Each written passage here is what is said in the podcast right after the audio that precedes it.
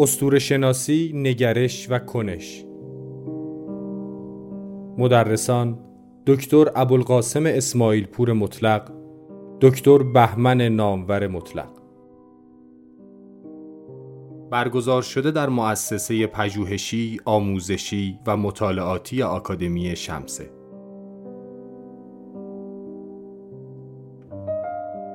مطالعه و تدبر در حوزه استوره به اندازه طول تفکر بشری قدمت دارد اما به عنوان یک دانش مستقل قدمت آن به نیمه اول قرن 19 هم باز می گردد. موضوع این دوره از کارگاه های استور شناسی که با عنوان نگرش و کنش ارائه شده در بخش اساتیر ایران آفرینش گیتیانه است. این بخش توسط دکتر ابوالقاسم اسماعیل پور مطلق تدریس شده است. آفرینش مادی یا آفرینش این جهانی که با عنوان کیهان شناخت مادی هم شناخته می شود موضوع این کلاس را تشکیل می دهد. به عبارتی با توجه به اسطوره های باستانی ایران این جهان و گیتی چگونه خلق شده و شکل گرفته است.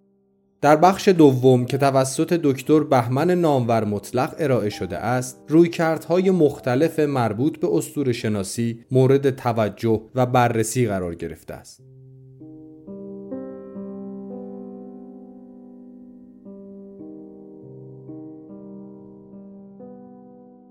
موضوع این دوره از کارگاه های استور شناسی که با عنوان نگرش و کنش تعیین شده است در بخش اساتیر ایران. آفرینش گیتیانه است. آفرینش گیتیانه در واقع همون آفرینش مادی است. آفرینش این جهانی است که روی هم رفته با عنوان کیهان شناخت مادی هم شناخته میشه. کیهان شناخت مادی یعنی چگونه این جهان و گیتی خلق شد و شکل گرفت.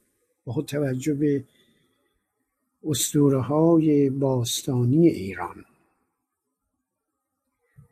یه نکته خیلی ظریفی که در آفرینش گیتیانه مطرح هست این استش که آفرینش مادی با حمله اهریمن شروع میشه.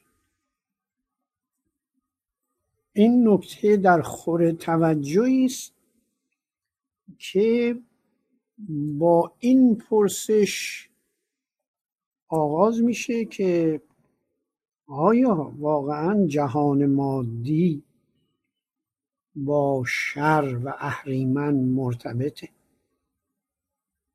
پرسش مهمی است از طرفی می‌دانیم که در اساطیر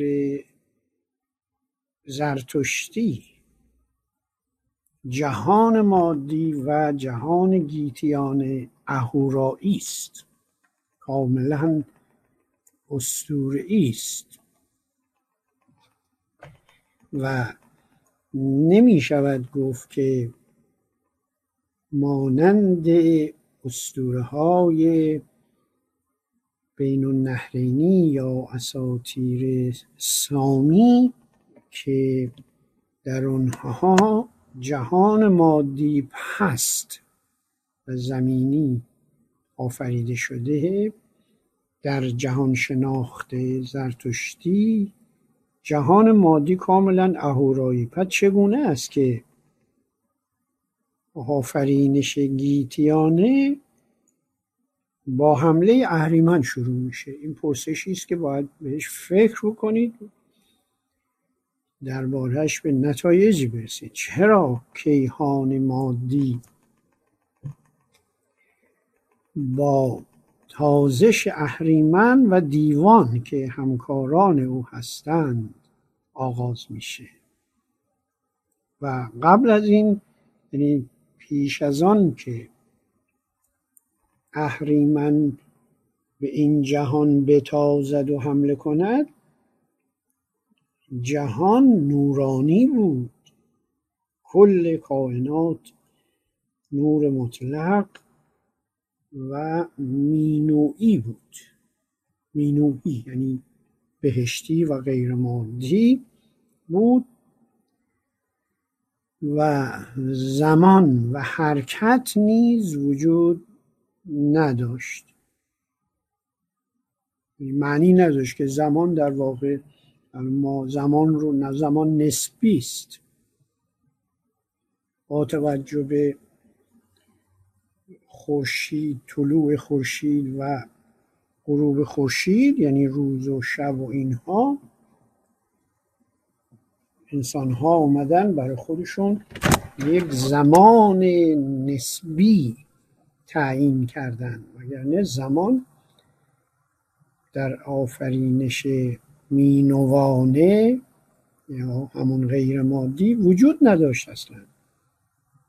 حرکت هم وجود نداشت. جهان نورانی نور مطلق بود و از زمانی که اهریمن و شر به طور کلی چون اهریمن با شر و دیوان کل دیوان مربوط است و با شروع اصطلاح حمله اینها بودش که زمان و حرکت به وجود میاد.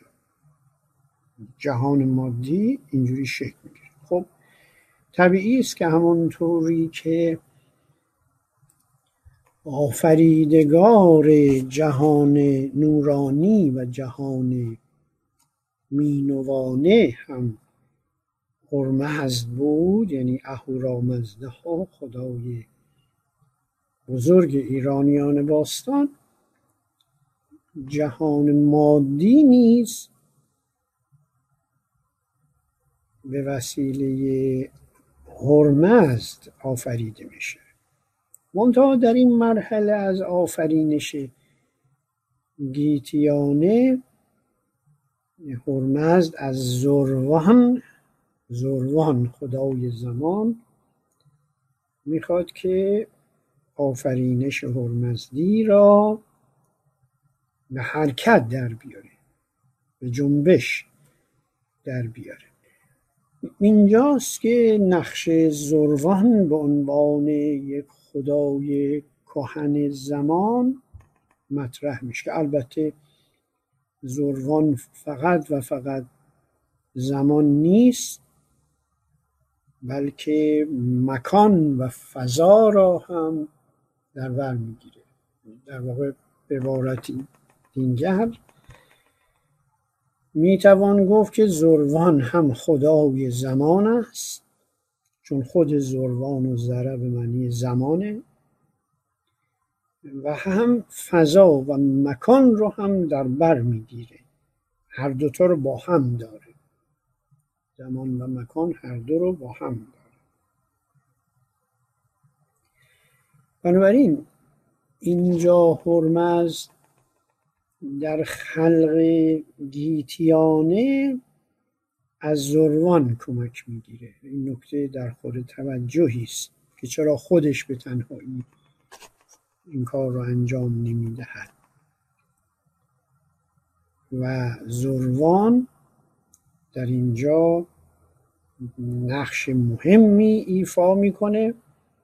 در واقع حالا طبق متون سنتی و راست کیشانه زرتشتی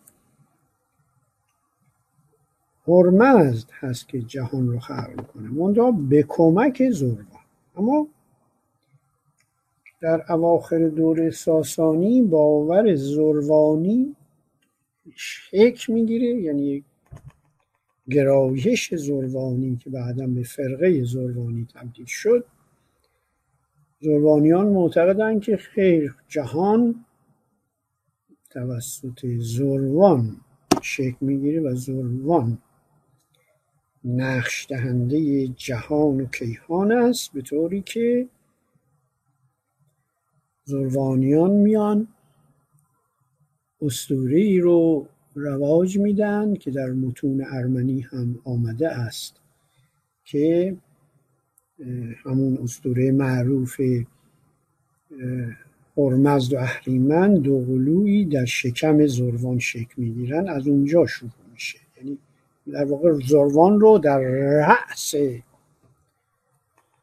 خدایان در رأس هرمزد و اهریمن قرار می‌دهند ولی خود زرتشتی ها میگن نه هرمزد خالق جهان است و به کمک زروان این کار رو انجام می‌گیره. حالا به هر حال اهریمن در این حمله و تازش خود چیکار می‌کنه؟ میاد آسمان رو سوراخ می‌کنه. چون اصلا اهریمن و دیوان در داخل آسمان ابتدا اصلا قرار نداشتن. کردی؟ در داخل داخل آسمان قرار نداشتن. نبودن اصلا. اهریمن و دیوان. اهریمن کجاست؟ اهریمن در اسفل و سافلین یعنی در پایین ترین نقطه ظلمانی و تاریک جهان. اصلا نوری در اونجا نیست. اهریمن در ته ظلمت اینجوری در نظر بگیرید یعنی آسمان ارز کردم نورانی است در اون مرحله اول کاملا جهان و کیهان نور مطلق است. پایین این آسمان جهان اهریمنی شروع میشه. هرچی به سمت پایین و فرو میره اون ته تهش ته ظلمت که البته بی نهایت است. یعنی تهش معلوم نیست. مثل جهان و کیهان که واقعا تهش مشخص نیست و همچنان رو به گسترش است. اونجا اهریمن است و اهریمن از اونجا میاد بالا. این آسمان زیبا رو مشاهده می‌کنه و رشک می‌بره در واقع. زیر آسمان رو سوراخ می‌کنه و وارد جهان نورانی میشه. این حمله ای که می‌کنه با اون سرعت تازش خود باعث میشه که آسمان میترسه. و این خیلی جالبه که در متون باستانی آمده آسمان میترسه. این در واقع شکل انسانگرایی یا همون پرسونیفیکیشن اسطوره است. که آسمان حالا کالبد پیکر در میاد و میترسه. حالا شاید به شکل ایزدان هم هست چون که علاوه بر اینکه ما خود آسمان رو به عنوان جهان مادی می‌شناسیم ایزد آسمان هم وجود دارد. یعنی یک مفهوم آسمان داریم. آسمان که اسمانی سنگ آسمان سنگ. ولی خب به روایات مختلف آسمان از فلزم هست از فولا از چی الماس سختم هست. اما ایزد آسمان هم داریم اسطورهای ایرانی بدین شکل. مثلا شما آتش را هم به عنوان یک مظهر مادی دارید ایزد آذر هم دارید. یعنی خدای آتش ایزد آتش. برای این که میگیم آسمان میترسد احتمالا اشاره به جنبه ایزدگونگی یا انسان پیکری آسمان هستش که میترسه. این انسان یا ایزد. خب وقتی آسمان میترسه و اهریمن میاد وارد درون در واقع وارد آسمان میشه فضای آسمانی میشه نور آسمانی چی میشه؟ با تاریکی و ظلمت کاملا آمیخته میشه. دیگه اینجا فقط نور مطلق ندارید. آفرینش گیتیانه همزمان است با آمیختگی نور و ظلمت. آمیختگی شر با خیر. اینو در اصطلاحات دینی و اسطوره شناسی کهن گمیزشن می‌گویند. گمیزشن یعنی یعنی آمیزش در واقع یعنی اختلاط یعنی آمیختن. همون که خیر و شر آمیخته میشه در هم آمیخته میشه. اینو اصطلاحا میگن گمیزش. گمیزش یا تلفظ قدیمی ترش گمیزشن هست. و این نکته خیلی با ظریفی در اینجاست که اهریمن وقتی حمله می‌کنه به صورت ماری در میاد. مار. مار در اساطیر ایران اهریمنی است. یعنی جنبه منفی داره. در حالی که شما وقتی به اسطوره های دیگر جهان نگاه می‌کنید مار اتفاقا خیلی هم مقدسه بسیار نقش مثبتی دارد چنان که در اسطوره های بین النهرینی مهار نماد جاودانگی و نامیرایی است کاملا برعکس در هندم که می‌دونید مار مقدس و مار ناک بهش میگن مقدس بسیار. در چین هم کاملا مار و اجده ها مخصوصا اجده ها جنبه مثبت داره. اما در ایران نمی‌دونم چه تحولی واقع شده آیا سیاه بودن مار که شکل ظلمانی دارد اهریمنی دارد اونو اهریمن رو صورت مار در آوردن خود واژه مار دقت بفهمید کلمه مار از ریشه مهر یعنی مردن. اونجا مار اینجا اسم فاعل میشه یعنی مار یعنی میراننده مرگ آورنده.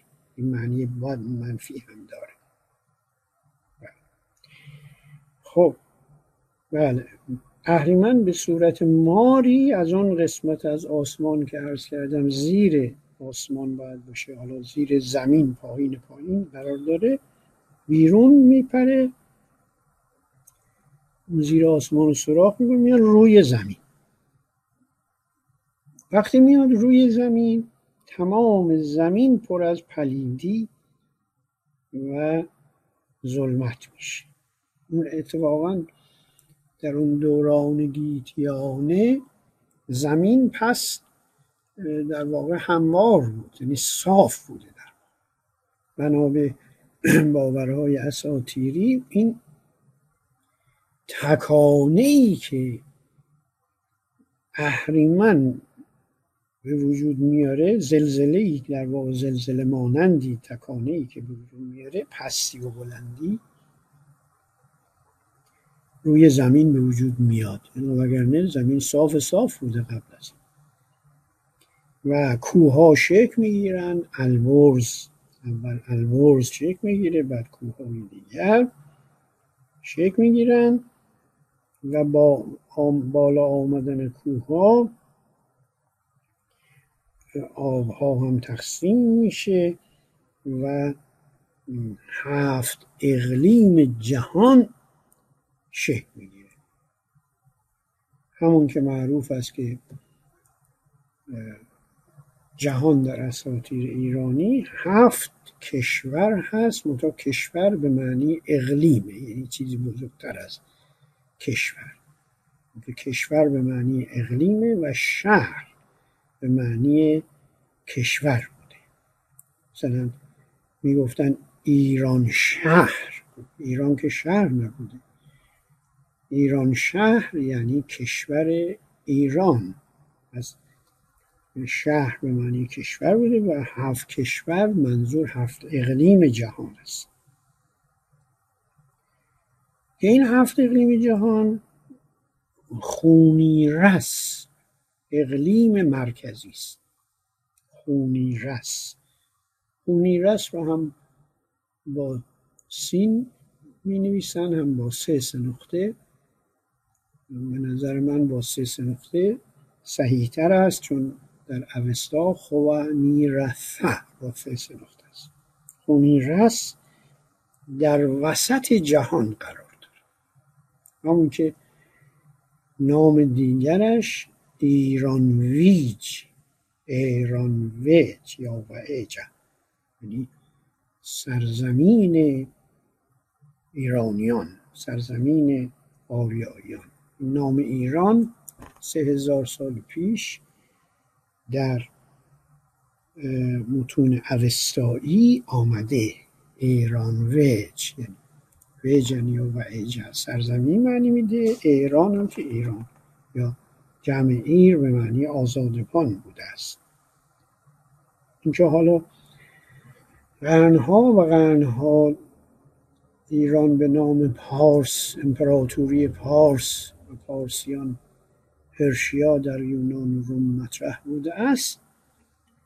به دلیل این بوده که هخامنشیان رو پارس پارسیان پرشیا و پارس می نامیدن و اون باعث شد که نام ایران ویجی که پیش از هخامنشیان سه هزار سال پیش در متون اوستایی آمده بود اونجا کمرنگ شده بود و فقط در متون دینی آمده بود. ارز کنم ایران در وسط جهان طبق اساتیر شش اقلیم دیگرم که در واقع ها این وسط جهان که خونی رست که اقلیم مرکزی است اینقدر بزرگه که به تنهایی برابر تمام اون شش اقلیم شش اقلیم دیگر هست.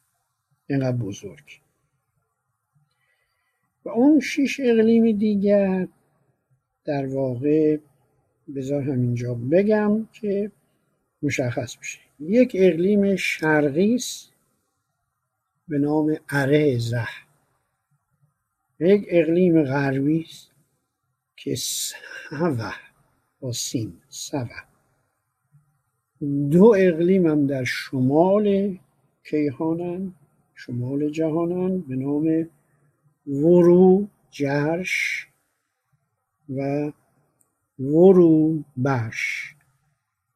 اسمای خوب اوستای قدیمی و کهنی داره و در جنوب جهان هم دو اقلیم دیگر وجود دارد فرهد دفش و دفش اینا هفت اقلیم جهان هستن و ایران ویج در واقع مرکز جهان است و ایرانی ها اینقدر غرور غرور حالا میهنی چی هست؟ هرچی اسمی می‌گذارید غروری داشتن که خودشون رو مرکز جهان میپنداشتن و اقلیم مرکزی خودش به تنهایی برابر از نظر وسعت برابر هر شش اقلیم جهان بوده و در بسیاری موارد این اقلیم مرکزی فرمانده و فرمانروای همه اقالیم دیگر جهان بوده خب ارز کنم که در این زمان هستش که خورشیدی که مینوانه بود در آفرینش غیر مادی در آفرینش اهورایی ابتدایی خورشید و ماه و ستاره و همه اینها مینویی بودن. جنبه مادی نداشتن. اما در اینجا خورشید به حرکت در میاد و زمان از اینجا شکل می‌گیره. البته خب با ورود زروان هم. و دخالت زروان در خلق جهان زمان معنا پیدا می‌کنه اما معیارش خورشیده. معیارش میتراس که هر روز از مشرق حرکت می‌کنه میترا خدای پیمان که بعدا تجلی خورشید میشه به صورت خورشید متجلی میشه. سوار بر گردونه های آسمانی یعنی اسبان آسمانی میشه و به سمت مغرب میره و زمان یک روز در واقع شکل میشه اهریمن اینجا باز بیکار نمی نشیند و شروع می‌کنه به تباهی و خرابکاری.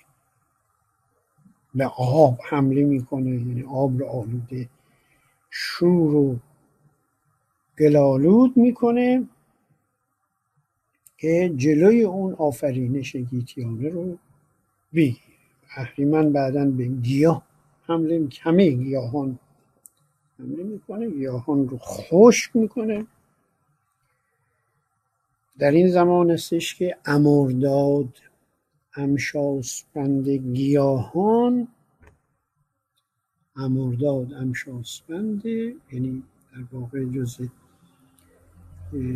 بعد از خود اهورامزدا امشاسپندان هستند که بالاتر از ایزدان قرار دارند امرداد و خرداد اینها همشاسپندان آب و گیاه هستند در اینجا که اهریمن به گیاهان میتازد و حمله می‌کنه اینا به کمک ایزد دیگری به نام تشتر یا تشتر که ایزد باران آور هستش به کمک اون گیاهان رو زنده می‌کنه. یعنی اون بارون میبارانه و در واقع یک نوع ستیز کیهانی و جنگ آسمانی بین نیروهای اهورایی و نیروهای اهریمنی شکل میگه این تقابل خیر و شر در واقع در اساطیر ایران خیلی نمود داره خیلی دیده میشه. یعنی هر جایی که اهریمن می‌خواد بیاد ویرانی و تباهی آغاز کنه در مقابل شیزدان و همشاسپندان و اینها میان مقابله میکن شما در اساطیر یونان حتما خوندید که اونجا هم جنگ خدایان هست. خدایان دو دسته میشن یه دسته طرفداران مثلا زئوسن که المپی به اینا میگن خدایان المپی و دسته دیگر تیتان ها یا تایتان ها که اینها با هم می جنگن. در اساطیر ایران هم جنگ و نبرد خدایان و ایزدان هست اما به نظر من کاملا هدفمنده دین مدارانه است. یعنی ستیز ایزدان با دیوان برای نجات کیهان و هستی برای مثلا گیاه داره خشک میشه باید گیاهان رو زنده کنن یا آب داره آلوده میشه آب رو باید نجات بدن. بعد اهریمن به گاو یکتا آفریده حمله می‌کنه و او رو می‌کشه. تباهی اهریمن ایستا نیست بلکه همچنان ادامه داره و این گاو یکتا آفریده در واقع کهن نمونه همه حیوان فقط گاو نیست بلکه همه حیوان یعنی گاو که حالا مثلا گوسفند هم شاملش میشه. برای اینکه در واژگان ایرانی گوسفند گاو سپند خود گوسفند یعنی گاو مقدس.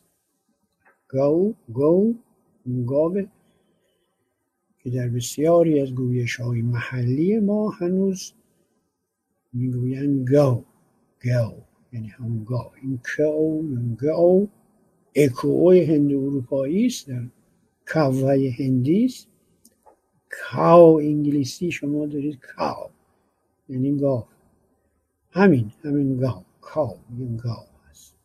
بنابراین این وقتی میگیم گاو یکتا آفریده یک اصطلاح اسطوره‌ای است. یعنی الگو یا کهن الگو و کهن نمونه همه گاوها و همه حیوانات جهان رو بهش می‌گفتن گاو یکتا آفریده. چون در اون بان اساطیر ایران سه چیز کهن نمونه. یکیش همون گیومرتن کهن نمونه انسان هاست. گاو یکتا آفریده یا گاو ایوک داد. همه اینا اصطلاح داره. همه اینها در متون کهن آمده. جدید نیستن اینا. ایوک داد. یعنی یکتا آفریده. دهاد و معنی آفریدن مثلا دادار یعنی خداوند. آفریننده. خب؟ این گاو یکتا آفرین سومی هم مثلا گیاه نخستین. گیاه نخستین اولیه است که این ستا اصلا در آفرینش گیتیانه. سه تا اصلا. یعنی همه مظاهر جهان از این ستا نشأت می‌گیرن. گیومرتن همه انسان ها رو می‌سازه. گاو ایوک داد همه حیوانات رو شکل میبخشد و اون گیاه نخستین همه گیاهان و دانه های جهان رو شکل میده. هر حال اهریمن این گاو یکتا آفریده رو بیمار می‌کند و می‌کشه. از تن این گاو تمام غلات به وجود غلات شکل گیاهان دارویی هم از همین گاو شکل می‌گیره. نطفه این گاو به کره ماه برده میشه و در اونجا تصفیه میشه پالوده میشه و از اون نطفه گاو گاو اولیه در واقع. دو گاو نر و ماده به وجود میان بعد همینطور ماهی ها و پرنده ها و اینها به وجود پس بخواد در واقع سرمنشأ حیوانات و حتی نطفه اونها از گاو ایوکداد هست. ورود در واقع این مظاهر به این هفت اقلیمی که به وجود آمده حالا در مورد انسان ها هم صحبت خواهم کرد. در واقع ورود اینها هم با اجازه ایزدان میسر. هر کسی نمی‌تونه به اصطلاح از این اقلیم به اون اقلیم ایزدان بایستی که مجوز بدن. اون تشتر که ایزد باران آور هست باران سهمگینی میباراند در همون آغاز آفرینش گیتیان. در واقع آهاب هم که عنصر بسیار حیاتی در آفرینش هست نقش مهمی داره و این آب از جانب تیشتر و البته ایزدان و ایزد بانوان دیگری که به آب مربوط این اقالیمی که گفتم حالا تقسیم بندی شدم هست. مثلا بین اون اقلیم شرقی و غربی دریایی. وجود داره. دریای حائل است که حالا هم دریای فراخ کرد در اساطیر آمده و هم رود داییتی داییتی یعنی نام رود بزرگ اساطیر است. یا مثلا در اون اقلیم جنوبی جنگل وجود داره. در اقلیم شمالی یعنی بین دو اقلیم شمالی مثلا وروبرش و وروجرش کوهی حائله یعنی اینا هم به راحتی نمیشه از این اقلیم به اون اقلیم رفت البته انسان ها می‌تونستن در این اقلیم های هفتگانه سفر بکنن تردد بکنن به شرط اینکه سوار گاوی آسمانی بشن. گاوی آسمانی. به نام هدیوش. هدیوش. هدیوش گاو آسمانی بوده که مثلا انسان ها می‌تونستن سوار بر این گاو آسمانی بشن. از اقلیم مثلا شرقی برن به اقلیم غربی وگرنه به صورت عادی نمی‌تونستن سفر بکنن این گاو بود که در واقع این گاو هدیوش خیلی نقش مهمی داره چون که نژادهای انسانی رو که بعدا از گیومر تن شکل می‌گیرن این گاو آسمانی است که اونا رو به شش اقلیم دیگر می‌بره. چون نخستین انسان ها در اون اقلیم مرکزی یعنی در همون اونیرس یا ایران ویج به وجود میان.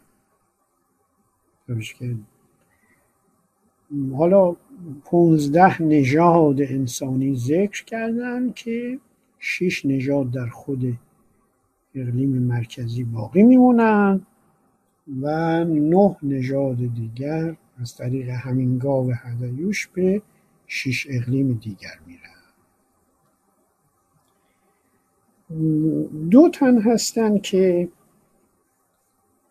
از چهره های برجسته اساتیر ایران به نام گرشاس و کیخسرو که معروف اینا فرمانروای هفت اقلیم جهان فرمانروای اون بزرگی هستند که نه تنها بر ایران بلکه بر کل جهان فرمان میراند هفت اقلیم جهان.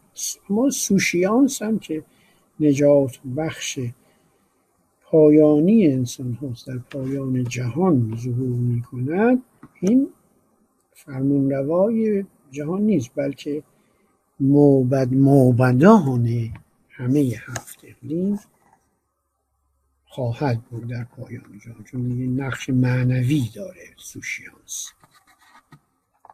مثل نجات بخشی که موبد موبدان فرمان روانی اما گرشاست که قهرمان و پهلوان و پهلوانه که خسرو که شهریار آرمانی ایرانیان بوده است واقعا فرمانروای همه هفت اقلیم جهان می شود که خسرو البته جالبه که پس از این که فرمان روای کل جهان میشه در اون اواخر عمرش اصلا از جهان کنارگیری می‌کنه در اوج قدرت و حشمت و شوکت رها می‌کنه. اصلا دنیا و مافیهاش رو رها می‌کنه و این شخصیت که خسرو بسیار زیباست که جهان مادی رو ترک می‌کنه و به کار معنویت کار معنوی می‌برد صرفا.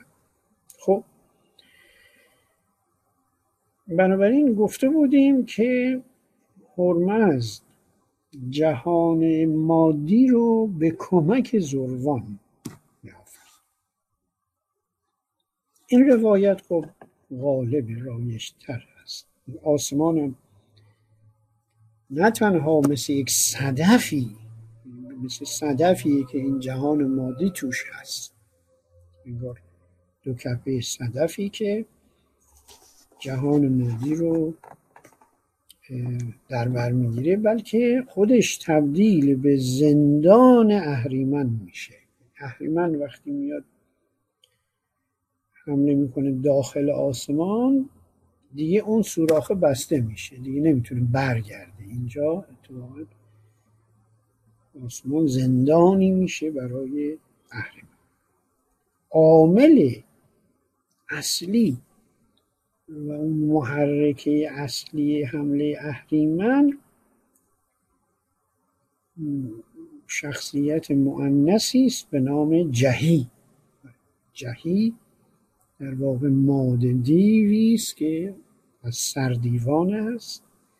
این جهی هستش که اهریمن رو بیدار می‌کنه چون مدهوش و بیهوش افتاده. و اونو بیدار می‌کنه و عهد می‌کنه که مرد و گاو و یک آفرید و همه اینا رو مظاهر مینوانه کیهان رو از بین ببره. در واقع این استوره نشون میده که می‌خواد بگه عامل اصلی جهی بوده. مثل همون اسطوره یونانی که تمام بدی ها و تباهی های جهان رو از پاندورا می‌دونن؟ اسطوره پاندورا در یونان معروفه دیگه. اونم زن زنی است که اون جعبه صندوق خاصی رو بهش داده بودن که پر از بدی ها و عناصر دیوی بوده. بهش گفتن که جعبه رو باز نکن ولی خب وسوسه میشه و این جعبه رو باز می‌کنه و تمام سلا دیوان بدی های عالم وارد جهان میشه. و اسطوره ایرانی هم تقریبا به اون شکله. میشه یک بررسی تطبیقی کرد که جهی هستش که اهریمن رو وادار می‌کنه که به آب و زمین و گیاه و آتش و تمام آفریدگان طبیعت حمله بکنه و اونا رو از بین ببره. وگرنه خود اهریمن همچین قصدی ابتدا نداشت. تمام آفریدگان مینوئی و نورانی پس از حمله اهریمن و دیوان هستن که آسیب می‌بینن آلوده میشن یا پژمرده میشن زهراگین میشن چون اهریمن زهر از خودش ساطع می‌کند. یا مثلا هم گاو اولیه و گیومرد انسان اولیه هر دو بیمار و مریض میشن و بعد میمیرن. البته هرمزد به گاو یکتا آفریده کمک می‌کنه که بیمار شده بود گیاه بنگ میخوراند. یعنی در واقع مسکنی. که شیر گاو خشک میشه و بالاخره پس از مدتی میمیره. یا مثلا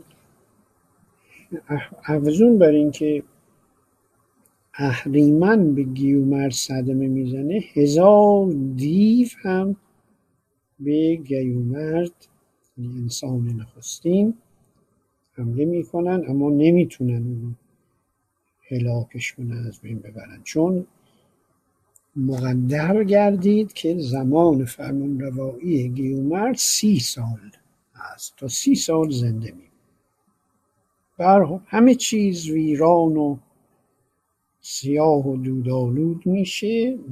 این جنگ یا ستیز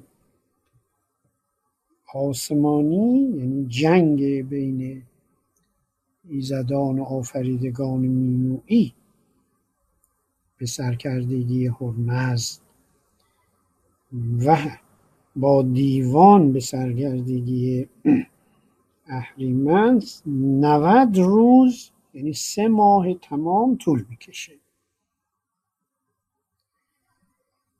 در این 90 روز هر یک از این امشاسپندان که مینوئی هستند اینا با کمال دیوان یعنی سردیوان دیوان بزرگ می جنگن نبرد می‌کنن یا مثلا همه چی در تقابل با یک حتی فقط مسئله جنگ نیست بلکه اینو من اسمشو گذاشتم ستیز کیهانی. این ستیز کیهانی ببین مثلا بین دروغ و راستی یا عشه هم وجود. بین ظلمت و نور هم این تقابل وجود داره. یعنی حتی در مفاهیم انتظایی کوشایی در برابر تنبلی و سفیدی در برابر سیاهی ایزدان در برابر دیوان هست در برابر اهرمن. همه چیز دوگانه است در اساطیر ایرانی. یک ستیز بنیادی شکل گرفته در بن اساطیر ایران. به اهریمنی که گفتیم به ظاهر پیروز میدان بود دیگه. یعنی به حال حمله کرد و همه چی رو آلوده کرد نابود کرد و اینها. ولی خب به هر حال ایزدان مقابله می‌کنن اما خودش رو پیروز جنگ میدانه. واسه همین تصمیم می‌گیره که حالا که حمله کرد و نابود کرده جهان رو به سرزمین ظلمت خودش برگرده. اما وقتی می‌خواد از اون روزنه ای که ازش اومده بود می‌فهمه که راهش بسته شده. اون سورها وجود نداره که برگرده به جهان خودش. و صدی در برابر خودش می‌بینه. این جالبه که این صد و بستن روزنه توسط کی انجام میشه؟ توسط فروهرها یا فروشی ها اینقدر فروهرها اهمیت دارن در اساطیر فروهرها انسانها را محافظت می‌کردن. اون صد رو اونا ساختن که اهریمن بمونه و بتونن که نابودش کنن. البته خب در پایان جهان نابودش کنن خود واژه فروهر یا فروشی فرورتی فر فرش که پیشونده فر و ورسره. ورسره. ورسره همون معنی گرزه فر ورسره. شده فروهر فروش فرورتی. که فروردین هم از همین ریشه است. فرورتین. فرورتی ورته یعنی گرز. یعنی در واقع در نام فروهرها یک نوع مبارز جویی و نبرد با گرز هست. اینها فروهرها حامی انسان فروهرها یا حالا به نوعی روان نیاکان حامی انسان هست سر فروردین معتقد بودن که این فروردها میان که ماه فروردین اصلا یعنی ماه فروردها اینا برمیگردن به خانواده های خودشون حمایت برای حمایت. و پشتیبانی از همین بازماندگان. بنابراین واسه همین بسیار مهم مهمترین جشن سال رو جشن فرورها و فروردین قرار داره. که حالا موضوع بحث ما اینجا نیست ولی نقش فرورها بسیار مهمه در اون آغاز آفرینش گیتیانه هم می‌بینیم اونجا فرورها به داد انسان ها می‌رسن و خلاصه صد می‌کنن و نمی‌ذارن اهریمن بره. نجات پیدا کنه و بمونه تا شکست بخوره.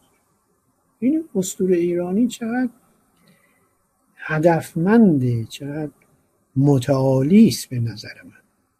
حقیقتا متعالی است دینی است اصلا.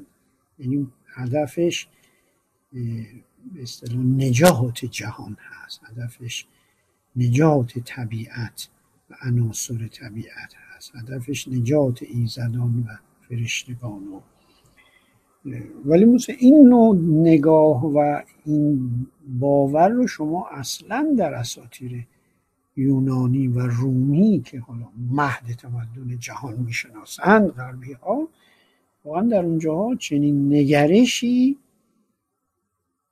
من ندیدم. حالا شما اگه دیدید یادآور بشین در بخش پرسش و پاسخ که با هم گفتگو خواهیم داشت. حتما یادآور بشی وجود نداره با در هندم هست ولی کمتر از اصلا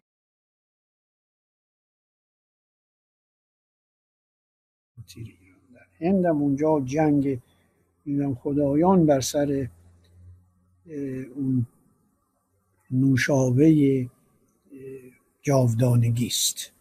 اونجا می جنگن که اون نوشابه جاودانگی رو کسب بکنن به چنگ میارن در یونان می جنگن که سر فلان ایزد بانو مثلا جنگ شده که اونو تصاحب بکنن. در روم همینطور و خلاصه این نگاه که نگرش حالا این کلاس های استور سرای ما هم با نام نگرش و کنش نامیده شده این, این نگرش بسیار مهمه بسیار مهم نگرش معادل لاتینش اتیتود اتیتود یعنی نگرش. نوع نگره ما به جهان چه بوده؟ اینو باید درک بکنیم. وگرنه ارز کنم توصیف این داستان ها و اسطوره هایی که بسیار زیبا هستن شکل داستانی و البته از نظر هنری مهمن الهام بخش نویسندگان و هنرمندان ما می‌توانند باشند اما اون نگرشه به نظرم خیلی مهم همون اول سخنم که گفتم. فکر کنید چرا این نگرش در اساطیریان وجود دارد؟ که وقتی اصلا آفرینش گیتیانه جهان مادی می‌خواد شکل بگیره با حمله اهریمن شکل می‌گیره. چرا؟ این نگرشه. در حالی که خب همه جهان مینوی و نورانی آسمانی بود چرا بایستی که اسیر و عبیر حمله اهریمن و تازش شر در جهان بشود؟ خب برحال اهریمن نمی‌تونه فرار تازه تشتر یه همون خدای باران آورم اینجا بیکار نمیشینه. دوباره باران عظیم و گسترده ای میباراند. طوری که این آبها که بر زمین جاری میشن این دیوان رو که تعدادشون هم خیلی زیاد بوده اینا رو می‌برن به سوراخ های زمین حفره هایی که زمین میره این آبها این دیوان رو فرو می‌برن و این هم نوعی ستیز کیهان است. اون گاو یک آفریده که عرض کردم غلات به وجود میاد حالا مثلا پنجا و پنج نوع غله به وجود گیاه و غلات به وجود. دوازده نوع گیاه داری البته اعداد اعداد سوری هستن. اعدادی که حالا دقیق و علمی باشن که نیستن نباید اینجوری در نظر بگیری. اسطوره هست دیگه. اسطوره با تخیل آمیخته شده و حالا دوازده عدد مقدسی بوده دوازده پنج البته خب پنجاه پنج پنج بیشتر در ریشه هندی داره. در های هندی پنج مقدس. خب حالا می‌رسیم به گیومر تن.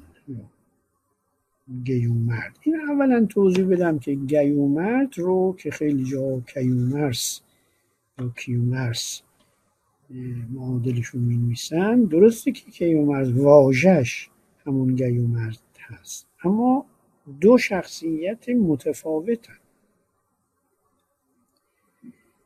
گیومرد نخستین انسان است اما کیومرس نخستین پادشاه است. گیومرد استورعی است اما کیومرس حماسی است. یعنی در دوران حماسه شکل می‌گیره البته ریشه اسطوره‌ای داره اما بن حماسی خب ما حالا وارد حماسه نمیشیم چون بعدها کیومرس و پیشدادیان اینها رو در جلسات آینده دنبال خواهیم کرد. اما گیومرتن رو امروز بررسی بکن نامش گیو یعنی زندگی یا جان. گیو اصلا جان. معنی مرتن یا مرد یعنی مرگ. پس گیو مرتن که لفظ اوستایی است یعنی زندگی میرا میرنده.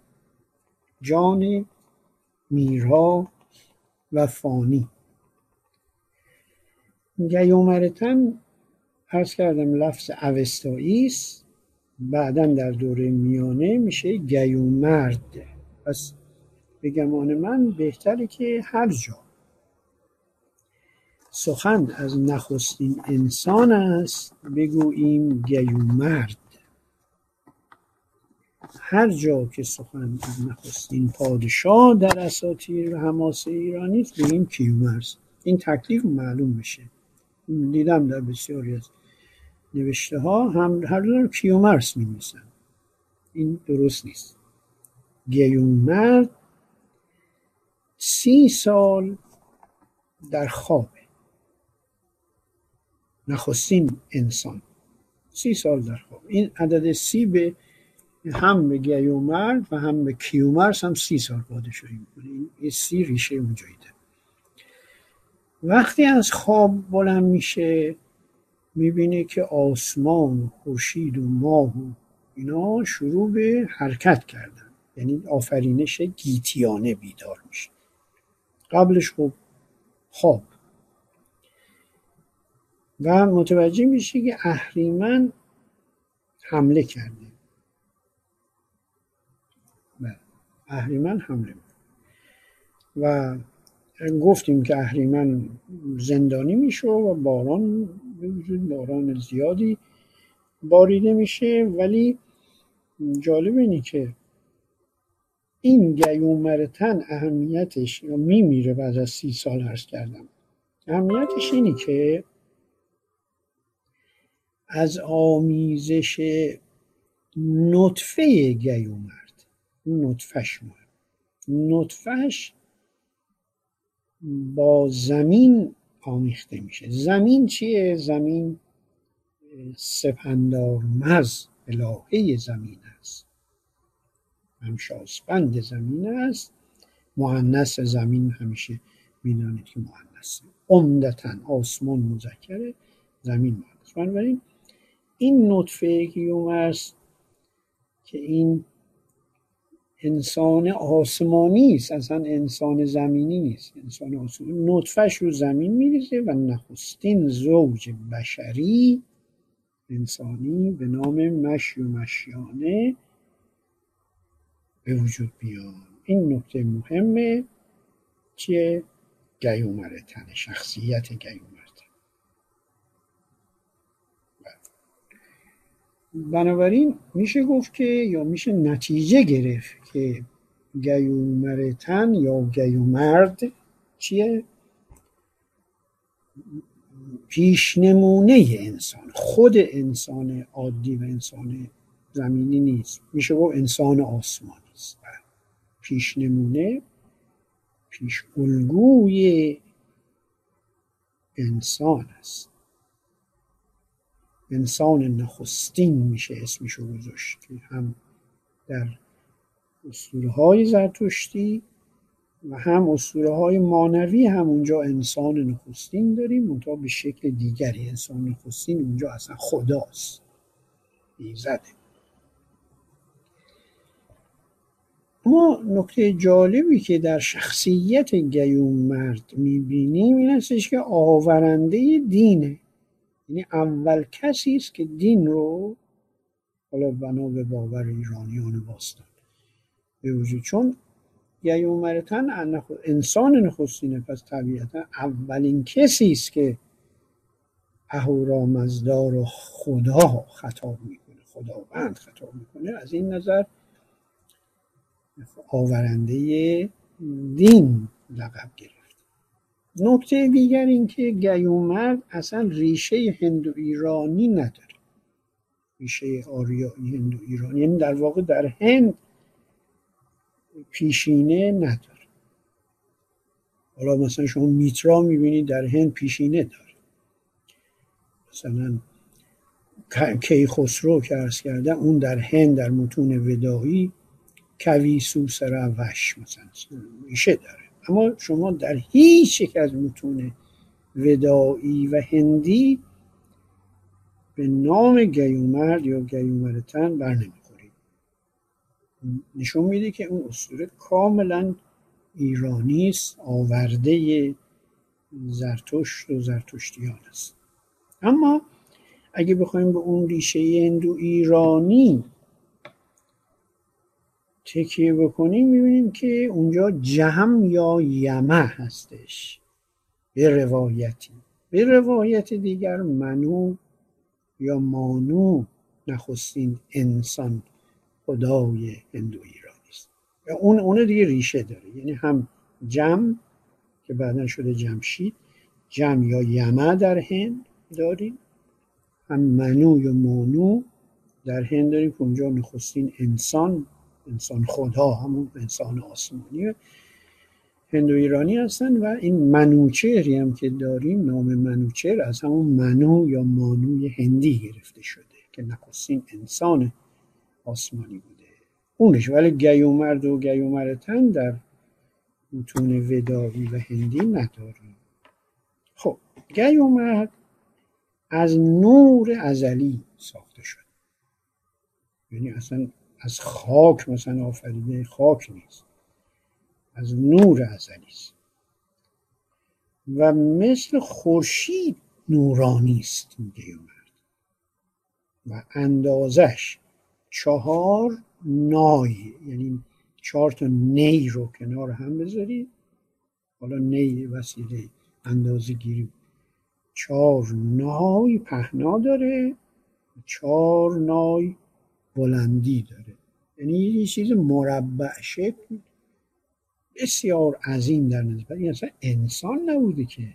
البته دارای چشم و گوش و زبان بوده این مربع نخستین خیلی عجیب و غریب این شکل واقعا. واقعا اسطوری. انسانی در نظر بگیرید که این فیلم کارتونی کودکان هست که باب اسفنجی نامیده میشه مربع شکل. اونجوریه. گیومرد. گیومرد مربع گونه است اما چشم و گوش و زبان داره. انسان ها همه از تخمه و نژاد چون از نطفه او شکل گرفتن دیگه بنابراین این جد و نیای انسان های زمینی است. و این نطفه هم آتش تخمه بوده. یعنی اون اصل نطفه آتشین است. این این نکته خیلی جالب. بقیه مظاهر طبیعت آب سرشتن یا آب تخمه اما انسان و گاو یعنی در واقع گاو نخستین که همه حیوان این آتش تخمه هستن و آفرینش این گیومرد مربع شکل هفتاد روز طول می‌کشه. سه هزار سالم که بی حرکت و بی سخن و حرف نمیزن مینویس و این اهریمن تعجب میکن چرا این حرکتی از سوی گیومرد انجام نمیشه؟ و خلاصه نطفه او بر زمین میریزد. البته خب این اهریمن باعث میشه که دیو مرگ میاد.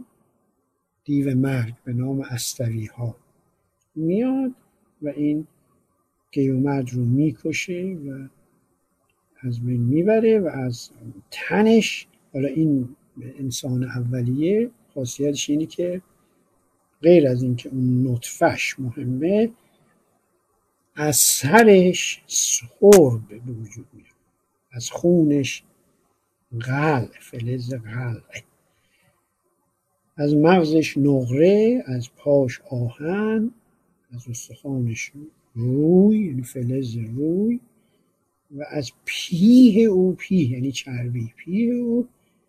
آینه به وجود میاد خیلی جالبه. و از بازوش فولاد و از جان او که مهمترین بخش وجودی گیومرد بوده از جانش طلا وجود میاد این یک نوع توضیح فلزات و عناصر طبیعته. که می‌خواد بگه؟ این این که در باور و نگرش اسطوره های ایرانی جهان مقدس جهان پلید نیست. هست و پلید نیست مثل اسطوره های سامی و عربی که جهان دنی و دنیا پست و خفتبار هست اینجوری نیست. اینا حتی فلزاتی که می‌بینی از اون جوهر نورانی آسمانی گیومرد پدید اومدن. خیلی نکته این نگرش نگرش دیگری است. من نمی‌خوام این بهتر یا مثلا چون نگرش باعث درک فرهنگ ها میشه باعث گفتگوی تمدن ها میشه. نبایستی که بگیم حالا ما چون ایرانی هستیم بهترین اسطوره های جهان رو داریم و دیگران ندارن. نه اصلا این بحث نیست. بحث نگرش هست که ببینیم ایرانیان چگونه مینگریستن به جهان. دیدگاهشون نگاهشون چه بوده؟ نگاهشون این بوده که تمام این فلزات و نمی‌دونم زمین و خاک و جهان مادی پس نیستن چون که اهورایی و آسمانی و از تن انسان آسمانی به وجود اومد. اما نطفه از همه مهمتر بوده نطفه گیومرد بر زمین میرزه با اون سپندارمز مادر زمین. در واقع در میشه گفت که در رحم سپندارمز قرار می‌گیره. یعنی در زمین حالا زمین اله است. خود زمین اله است. زمین پست و چیز نیست. اگرچه مادی است اما پست نیست. اگر پستی اگر بدی در روی زمین هست اون آورده اهریمن. بعد این تخمه او پس از مرگ گیومرد به آسمان میره. در خورشید پالوده میشه تصفیه میشه. اون یه قسمتش رو سپندار وز می‌گیره و چهل سال این نطفه زیر زمین یا در بطن سپندار مزد باقی میمونه. در پایان این چهل سال چهل حالا نماد کمال و کامل بودن دیگه. بله. اولین زوج بشر مشی و مشیانه به وجود میاد. یعنی نخستین زن و مرد. به شکل ریواست یعنی گیاه ریواست که از زمین میان بیرون. اینم نگرش دیگری است از آفرینش نخستین زن مرد که اینا گیاهی هن. اصلا از خاک آفریده نشد. اگرچه از زمینن. حتما از زمینن. اما به صورت گیاه در میان و گیاه ریواسی که به هم پیوسته هستند متصلن به این گیومرد که گفت نورانی بوده دیگه واقعا. این نور گیومرد که در ازل نورانی بوده دوباره در پایان جهان در روز رستاخیز. از خورشید میاد پایین نیمی از این نور او به خودش برمیگرده. اما نیم دیگر او به همه انسان ها می‌رسه. شاید اون تیکه پاری نوری که در وجود انسان که همون روح انسان باشد از این نور آسمانی گیومرتن گرفته شده. و میشه به نوعی گفتش که گیومرد نه فقط نخستین انسان کهن نمونه انسان. انسان آسمانی است ولی از اونجایی که گفتم اولین کسی است که دین رو آورده سرسلسله پیامبران است. حالا بنا به باور ایرانیان. ایران باستان چنین میاندیشید. بله. و بعدا در مرحله دیگه گفتم که به دوره حماسی می‌رسه اما راجع به مش و مشانم بگم بعد وارد پرسش و پاسخ بشیم و به پرسش های شما و یا اظهار نظر و دیدگاه های شما هم بپردازیم. و مشیانه واژه پهلوی ساسانی است. چون که سراحتا نامشون در اوستای موجود. یعنی این پنج بخش اوستایی که فعلا در دست داریم اسمشون در اوستا نیامد.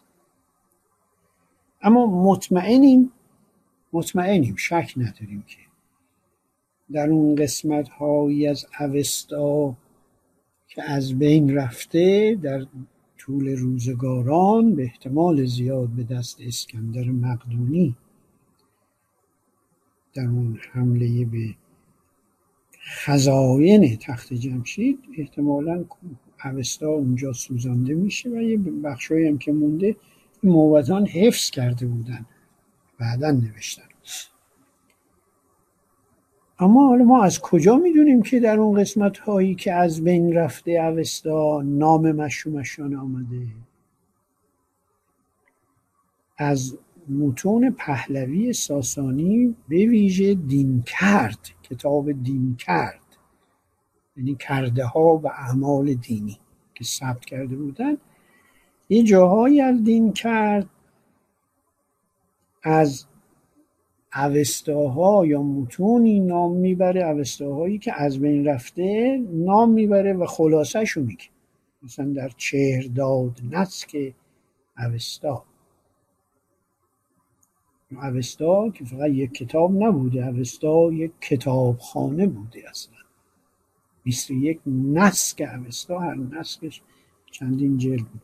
بنابراین بنا به این دین کرد ما مطمئنیم که نام مشیومشانی در اوستایی که از بین رفته اومده بوده پس ریشه اوستایی داره. خود کلمه مشی در واقع در پهلوی مشی مشی مشی نمیشه دقیقا مشی ای, ای کشیده. مشی. حالا مشی یا مش تلفظ میشه و محله هم تلفظ کردن چون شه به تبدیل میشه. یعنی مشی مشی یعنی میرا از همون ریشه مره. میرنده. چون انسان میراست و نخستین انسان اسمش مشی است. مشیانه معنسه اینم یعنی میرای معنس مردم خودش یعنی میرا و مردنی از ریشه مر. این گیاه ریواس خب یه گیاه اساتیری است که دو ساقه و پانزده برگ داره. چون به حال این مشروبشون دو تن بودن دو ساقه گیاه ریواس. شاید به این دلیل که 15 برگ داره 15 ساله به نظر می‌رسن 15 ساله سن برنایی و نوجوانی است. حالا هنوزم زرتشتیان جشن تکلیفی که برای دختران و پسران می‌گیرن فرق نمی‌کنه. 15 سالگی می‌گیرن که می‌برن تو آتشکده و اون کمربند خاص آینی رو کمرشون میبندن. اینا 15 ساله باید باشه اینم مشومشانه هم 15 ساله. به این دلیل که حالا ریواز 15 برگ داره. همقد و هم شکل یکدیگر. یعنی معلوم نیست که کدومش زنه کدومش مردی چون از کمر به هم پیوستن کمر به هم چنان متصلن این گیاه ریواس گیاه عجیب و غریبی هم هست. معلوم نیست که کدوم مرد کدوم زنه عین همه. این خیلی اسطوره جالبی است. ولی نگرش ایرانیان به زن و مرد که مساوی و عین هم آفریده میشن. عین هم. به طوری که نتوان گفت که کدوم مشی است و کدوم مشی بعد این گیاه ریواس که ظاهر میشه روان. روان یعنی روح و روان. به صورت مینوی وارد تن اونها میشه. و این یک ایده هرمزدی و آرمان و اندیشه هرمزدی است که به اونا گفت تلقین میشه انگار. حالا ما میگیم تلقین مرده رو تلقین می‌کنه. یعنی اونجا یه روحی میاد به این مشومشانه میگه شما تخمه انسان هایید شما نیای آدم ها و انسان ها هستید اهورامزدا میگه من شما رو کاملندیش آفریدم. این, این نگرش هم خیلی زیباست. کاملندیشید انسان کاملی در واقع. که در اسلام خلیفت الله داریم انسان شعنش بسیار عظیم است آسمانی است. چون از اون روح آسمانی هم در ایران باستان هم داره که شما روح آسمان هستید کاملندیش شما رو آفریدن. نیک بیاندیشید و نیک حرف بزنید و نیک کار بکنید. همون سه شعار بزرگ ایرانیان به این مشومشان هم تلقین شده بود. یعنی اومت یعنی اندیشه نیک. نیک بیاندیشید. غخت یعنی گفتار نیک نیک حرف بزنید و هوشت. هو یعنی خوب ورشتم یعنی کار که ورزش و ورز و اینا از همین ریشه هست. خوب کار بکنید خوب عمل عمل صالح داشته باشید. و اون جمله آخر خیلی جالبه که تلقین میشه به اون مشونه که اهریمن را مستایی. همونجا به اصطلاح چی میگن وظیفه و رسالت انسان مشخص میشه. اسطوره های ایرانی رسالت مدارند. رسالت داره انسان. همجوری برای عیش و نوش آفریده نشده. رسالت مدار است اسطوره های ایرانی. اون چه که بدیست و خلاصه حالا اینا هم خیلی بد میشن ها اینجوری فکر نکنه مشو مشان فرشته نه. اینا هم بد میشن. ولی می‌خواد بگه وقتی بد میشن از جانب اهریمنه خداوند همه چیز زیبا و نیکو را به انسان داد. خداوند زیباست و هنر تجلی اون زیباست میگه اهریمن اومده بر این اندیشه مشون هم حمله کرده. حملش فقط حمله مادی و جسمانی نبوده حمله اندیشگانی بوده. خلاصه فکرشون رو مسموم می‌کنه. چنان اینا رو شیفته خودش می‌کنه اون جهی هم خلاصه اون زیبایی های زنانه و جسمانیش هم خلاصه تأثیر گذار بوده. در انحراف مشو مشیانه که به طوری که اینا باور کردن که اصلا اهریمن اینا رو آفهیده اهریمن رو خدا دونستن. این اولین گناه بشر بود. اولین گناه انسان این بوده که به جای اینکه خداوند راستین خیش را بشناسد اهورا مزدا خدای بزرگ اهریمن رو گفته شما خدای ما. این اولین گناه بشر. و دیو آز دیو هرس و آز بر اونا مسلط میشه و اینا گرسنه و تشنه میشن.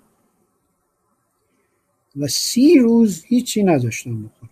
شاید این اولین عقوبت این گناه انسان بوده. بعد به گیاهخواری رو آوردن و علف خوردن و گیاه خوردن. بعد از مدتی یک بز سفید رنگی رو می‌بینن و شیرشون میدوشن و شیرشون می‌خورن. بعد به این هم اکتفا نمی‌کنن گوسفندی تیره سیاه اونو می‌کشن و گوشتشو می‌خورن و انسان از اونجا گوشت خار میشه. البته این نکته ظریفی هم اینجا هست که پاره ای از اون گوشتی که حالا مثلا تهیه کردن این یه تیکه از گوشت رو نصار ایزدان می‌کنن. یه تیکه هم به آسمان میفرستن نصار این, این, این در اساطیر یونان هم داریم که اونجا وقتی که قربانی می‌کنن یا حیوانی رو می‌کشن یه تیکه از گوشت رو برای خدایان برای زهوس می‌ذارن اینا. اینجا هم عین اونو داریم. بدون هیچ پیوندی با یک تیکه. بعد از گیاهان لباس تهیه می‌کنن یعنی مشومشانه به این اندیشه می‌رسن که این برهنگی نیکو نیست و با اول با گیاه خودشون میپوشونن اما بعد لباس و جامعه تهیه می‌کنن و بعد ظروف چوبی می‌سازن. و گناه بدتر این که دیو رشک. ببین همه اینا رو دیوان و اهریمن بر سر انسان. دیو رشک بر اونها مستولی میشه و با هم میجنگه. یعنی مشومشیانه این اولین دعوای زن و شوهری از اونجا آغاز میشه که جنگ وحشتناکی بین این دو اتفاق میفته و این باعث میشه که میل به همخوابگیشون از بین میره تا پنجاه سال. کلا صد سال رو می‌کنه. بله. خیلی وحشتناکه که این باز همون ستیز و تقابل شکل می‌گیره. از همون و وجود مشو بعد پرمز میاد به کمک اینها و کشاورزی بهشون آموزش دامداری خانه سازی نیمه خلاصه هنرهای زیادی اینا یاد می‌گیرن و به پاس این هنرهای زیباست که پس از پنجاه سال با همدیگه هماغوشی می‌کنن این در واقع هنر و هنر آفرینی و زیبایی های هنری باعث میشه که اینا دوباره و هم نزدیک میشن و دو فرزند به دنیا میارن یه پسر یه دختر. اون تو از علاقه و عشق وافری که به این فرزندان خودشون پیدا می‌کنن این که اینا رو می‌خورن. می‌خورن. یکیشون مش می‌خوره که مش این البته این اسطوره نشان دهنده آدمخواری و انسانخواری در فرهنگ های باستانی همه انسان های اولیه بوده که خب دوران کانیبالیزم داریم آدم اشاره بکنه. بعد هفت جو فرزند دیگه به دنیا میارن که اولین زوجش نامش سیامک و وشاک وشاک نام دختر وشاک سیامک خب شناخته شده است. بعد این هفت جفتی که با هم به دنیا میان با هم ازدواج می‌کنن و تا پنجاه سال همطور این تسلسل نسل ادامه داره فرزندانی به وجود میارن که نسل انسان ها رو شکل میبخشد من آخرین نکته که در مورد این اسطوره نخستین زن و مرد باید بگم این هستش که اولا پس گیومرد نخستین انسان آسمانی است. نه اینکه بگیم نخستین انسان زمینی است. تک هم هست. اون همسر و همتا نداره گیومرد. خب. یه تجلی و archetype انسان آسمانی است که از نطفه اون این مش و مشانه به وجود میاد. چون خیلی اشتباه می‌گیرن میگن گیومرد اولین انسانه. درسته ولی انسان آسمانی و archetype و شکلش هم دیدی که خیلی شگفت آور است. شبیه انسان نیست. اما مشمشانه این آدمی زادن یعنی انسان اگرچه گیاهن و این نگرشی که از گیاه آفریده شدند نکته بسیار بسیار با, اهم با اهمیتی است که در تضاد با باورهای سامی قرار می‌گیره در باورهای اعتقادات سامیان از خاک آفرید البته ظاهرا از بین النهرین مثل اینا همین از خاک انسان از خاک آفریده شده. اکثر ادیان جهان از خاک اما این باور ایرانی استثناا از گیاه خب گیاهی که به هر حال به هر حال نهایتا چی؟ ریشه در زمین و ریشه در خاک هم داره. اما این, این گیاهه از کجا میاد؟ یعنی تقدس گیاه رو باید پیگیری بکنیم. از کجا میاد تقدس گیاه. خب گیاه در واقع و خدایان گیاهی. ایزدان نباتی ما زیاد داشتیم دیگه. اما خدایان گیاهی بسیار بسیار کهنتر از سوره های ایرانی هستند و میشه به دوره نوسنگی اینا رو رفت. از دوره نوسنگی ما تندیس هایی داریم که خدایان گیاهی هستند. یا از دو تقریبا دوران کشاورزی هم دوران کشاورزی هم